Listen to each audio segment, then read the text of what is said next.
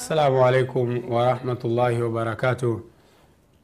الحمد لله ولي الصالحين خالق السماوات والأرضين باعث الأنبياء والمرسلين ونصلي ونسلم على إمام المرسلين محمد بن عبد الله وعلى آله وأصحابه أجمعين. ومن تبعهم بإحسان إلى يوم الدين ama baad uh, ndugu zangu wafuatiliaji wa vipindi vya africa tv allah tabaraka wataala tunaendelea kumshukuru kwa fadhila zake za kuetende, kuendelea kutupa uhai uhai ambao unatupa nafasi ya tauba walinaba ya kurudi kwa allah tabaraka wataala kutokana na vitendo vyetu mbalimbali ambavyo tunamkosea allah. Ya ibadi innakum tukhtiuna billaili wannahar wa ana aghfiru dhunuba jamian fastaghfiruni aghfir lakum.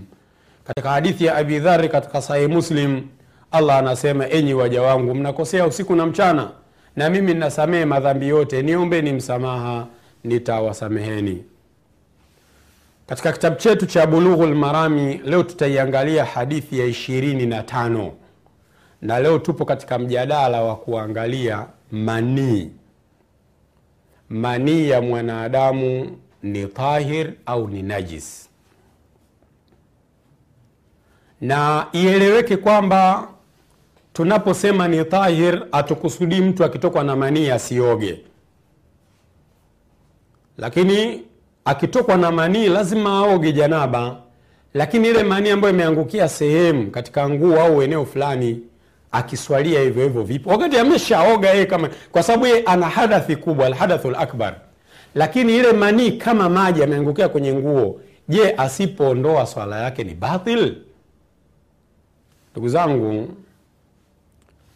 tusome tamko la hadithi yetu katika bulughu lmarami kwanza uh, hadithi inasema hivi ana aishata radiallahu anha qalat kutoka kwa mama aisha allah amwie radhi amesema kana rasulullahi salllahu alaihi wasallam alikuwa mtume yaghsilu lmaniya anaosha manii thumma yakhruju ila sala kisha mtume anatoka anaenda kuswali fi dhalika thaub katika nguo ile ile ambayo ameosha manii mle. Mama aisha anasema wa ana andhuru ila athari lghasli na mimi ninaona athari mabaki ya kule kuiosha nguo. Yaani nguo imeoshwa sehemu ya manii haijakauka vizuri mtume anaenda kuswalia vile vile. Hii ni hadithi katika sahih bukhari hadithi ya eh, 229 katika sahihi muslim ni hadithi ya 289 riwaya nyingine ya imam muslim ambayo ni 288 mama aisha anasema lakad kuntu afurukuhu min thaubi rasulillah. Nilikuwa ninaikwangua ninaikwangua manii kutoka katika nguo ya mtume. Sallallahu farkan kuikwangua kabisa kwa maana ya kuikwangua fayusalli fi mtume anaswalia kwenye nguo ile ile. Wakati manii imekwanguliwa tu mtume anaswalia ile nguo. Katika riwaya nyingine imam muslim na hii hadithi ya 290 lakad kuntu ahukuhu yabisan. Mama aisha anasema nilikuwa ninaikwangua manii ikiwa kavu bidhufuri kwa kutumia kucha yangu min thaubihi kutoka katika nguo ya mtume sallallahu alaihi wasallama hiyo ndiyo nas tamko la hadithi lilivyokuja katika bulughu lmarami uh, tuangalie riwaya mbalimbali za hii hadithi na faida za ziada huko. Katika sahih bukhari hadithi ya 230 hadithi ya suleimani bin yasar anasema saaltu aishata radiallahu anha ani lmaniyi yusibu thauba suleimani bin yasari anasema nilimuuliza mama aisha kuhusiana na manii ikiangukia kwenye nguo. Manii imeingia kwenye nguo. Hukumu yake ni nini? Mama aisha akasema kuntu aghasiluhu min thaubi rasulillah nilikuwa mimi ninaiondoa ninaosha hiyo manii kutoka katika nguo ya mtume sallallahu fayakhruju ila sala mtume anatoka anaelekea kuswali. Wa atharu lghasli fi thaubihi bukau lmai athari ya kule kuiosha nguo kunabaki kwenye nguo yake. Inaonekana ile athari maji na nini haijakauka vizuri mtume anaenda kuswalia nguo hiyo. Riwaya nyingine ya imam bukhari ambayo ni ya hadithi ya 229 ya aisha anasema kuntu aghsilu ljanabata kuntu aghsilu ljanabata min thaubi nabii nilikuwa ninaosha janaba. Akikusudia manii ambayo inasababisha janaba. Nilikuwa ninaosha janaba kwenye nguo ya mtume sallallahu salam fayakhruju ila sala mtume anatoka anaelekea kuswali wa inna bukaa lmai fi thaubihi majimaji bado yanabakia. Yale matone ya maji na nini yanabakia kwenye nguo yake. Na katika sahihi muslim kuna riwayati tofauti tofauti. Kwa mfano katika hadithi ya 288 imekuja hivi ana alqamata walaswadi kutoka kwa alqama na aswad rahimahumallah, allah awerehemu wanasema anna rajulan nazala biaishata hii ni sababu lurudi kwa nini mama aisha alihadithia huku kuiosha manii au kuikwangua kutoka katika nguo ya mtume? Kisa ni kwamba katika sahi muslim alqama na aswad wanaeleza kwamba kuna bwana mmoja alifikia kwenye nyumba ya mama aisha. Kuna mgeni alifika kwenye nyumba ya mama aisha. Kalala pale kama mgeni na sio kama mama aisha alikuwa anakaa peke yake kwamba kuna halwa faasbaha yaghsilu thaubahu yule mgeni ilivyofika asubuhi akawa anafua nguo anafua nguo yake faqalat aisha mama aisha akasema kumuuliza mgeni wake baada ya kujua kilichompata na sasa anafua nguo innama kana yujiziuka in raaitahu an taghsila makanahu kama kweli umeona manii kwenye nguo yako ilikuwa inatosha uoshe pale pale tu palipofikiwa na manii sio nguo nzima yaani kama nguo ambayo umelalia imepatwa na manii usiku ilikuwa inatosha sehemu ile iliyoathirika na manii kuifua sehemu ile ile tu basi.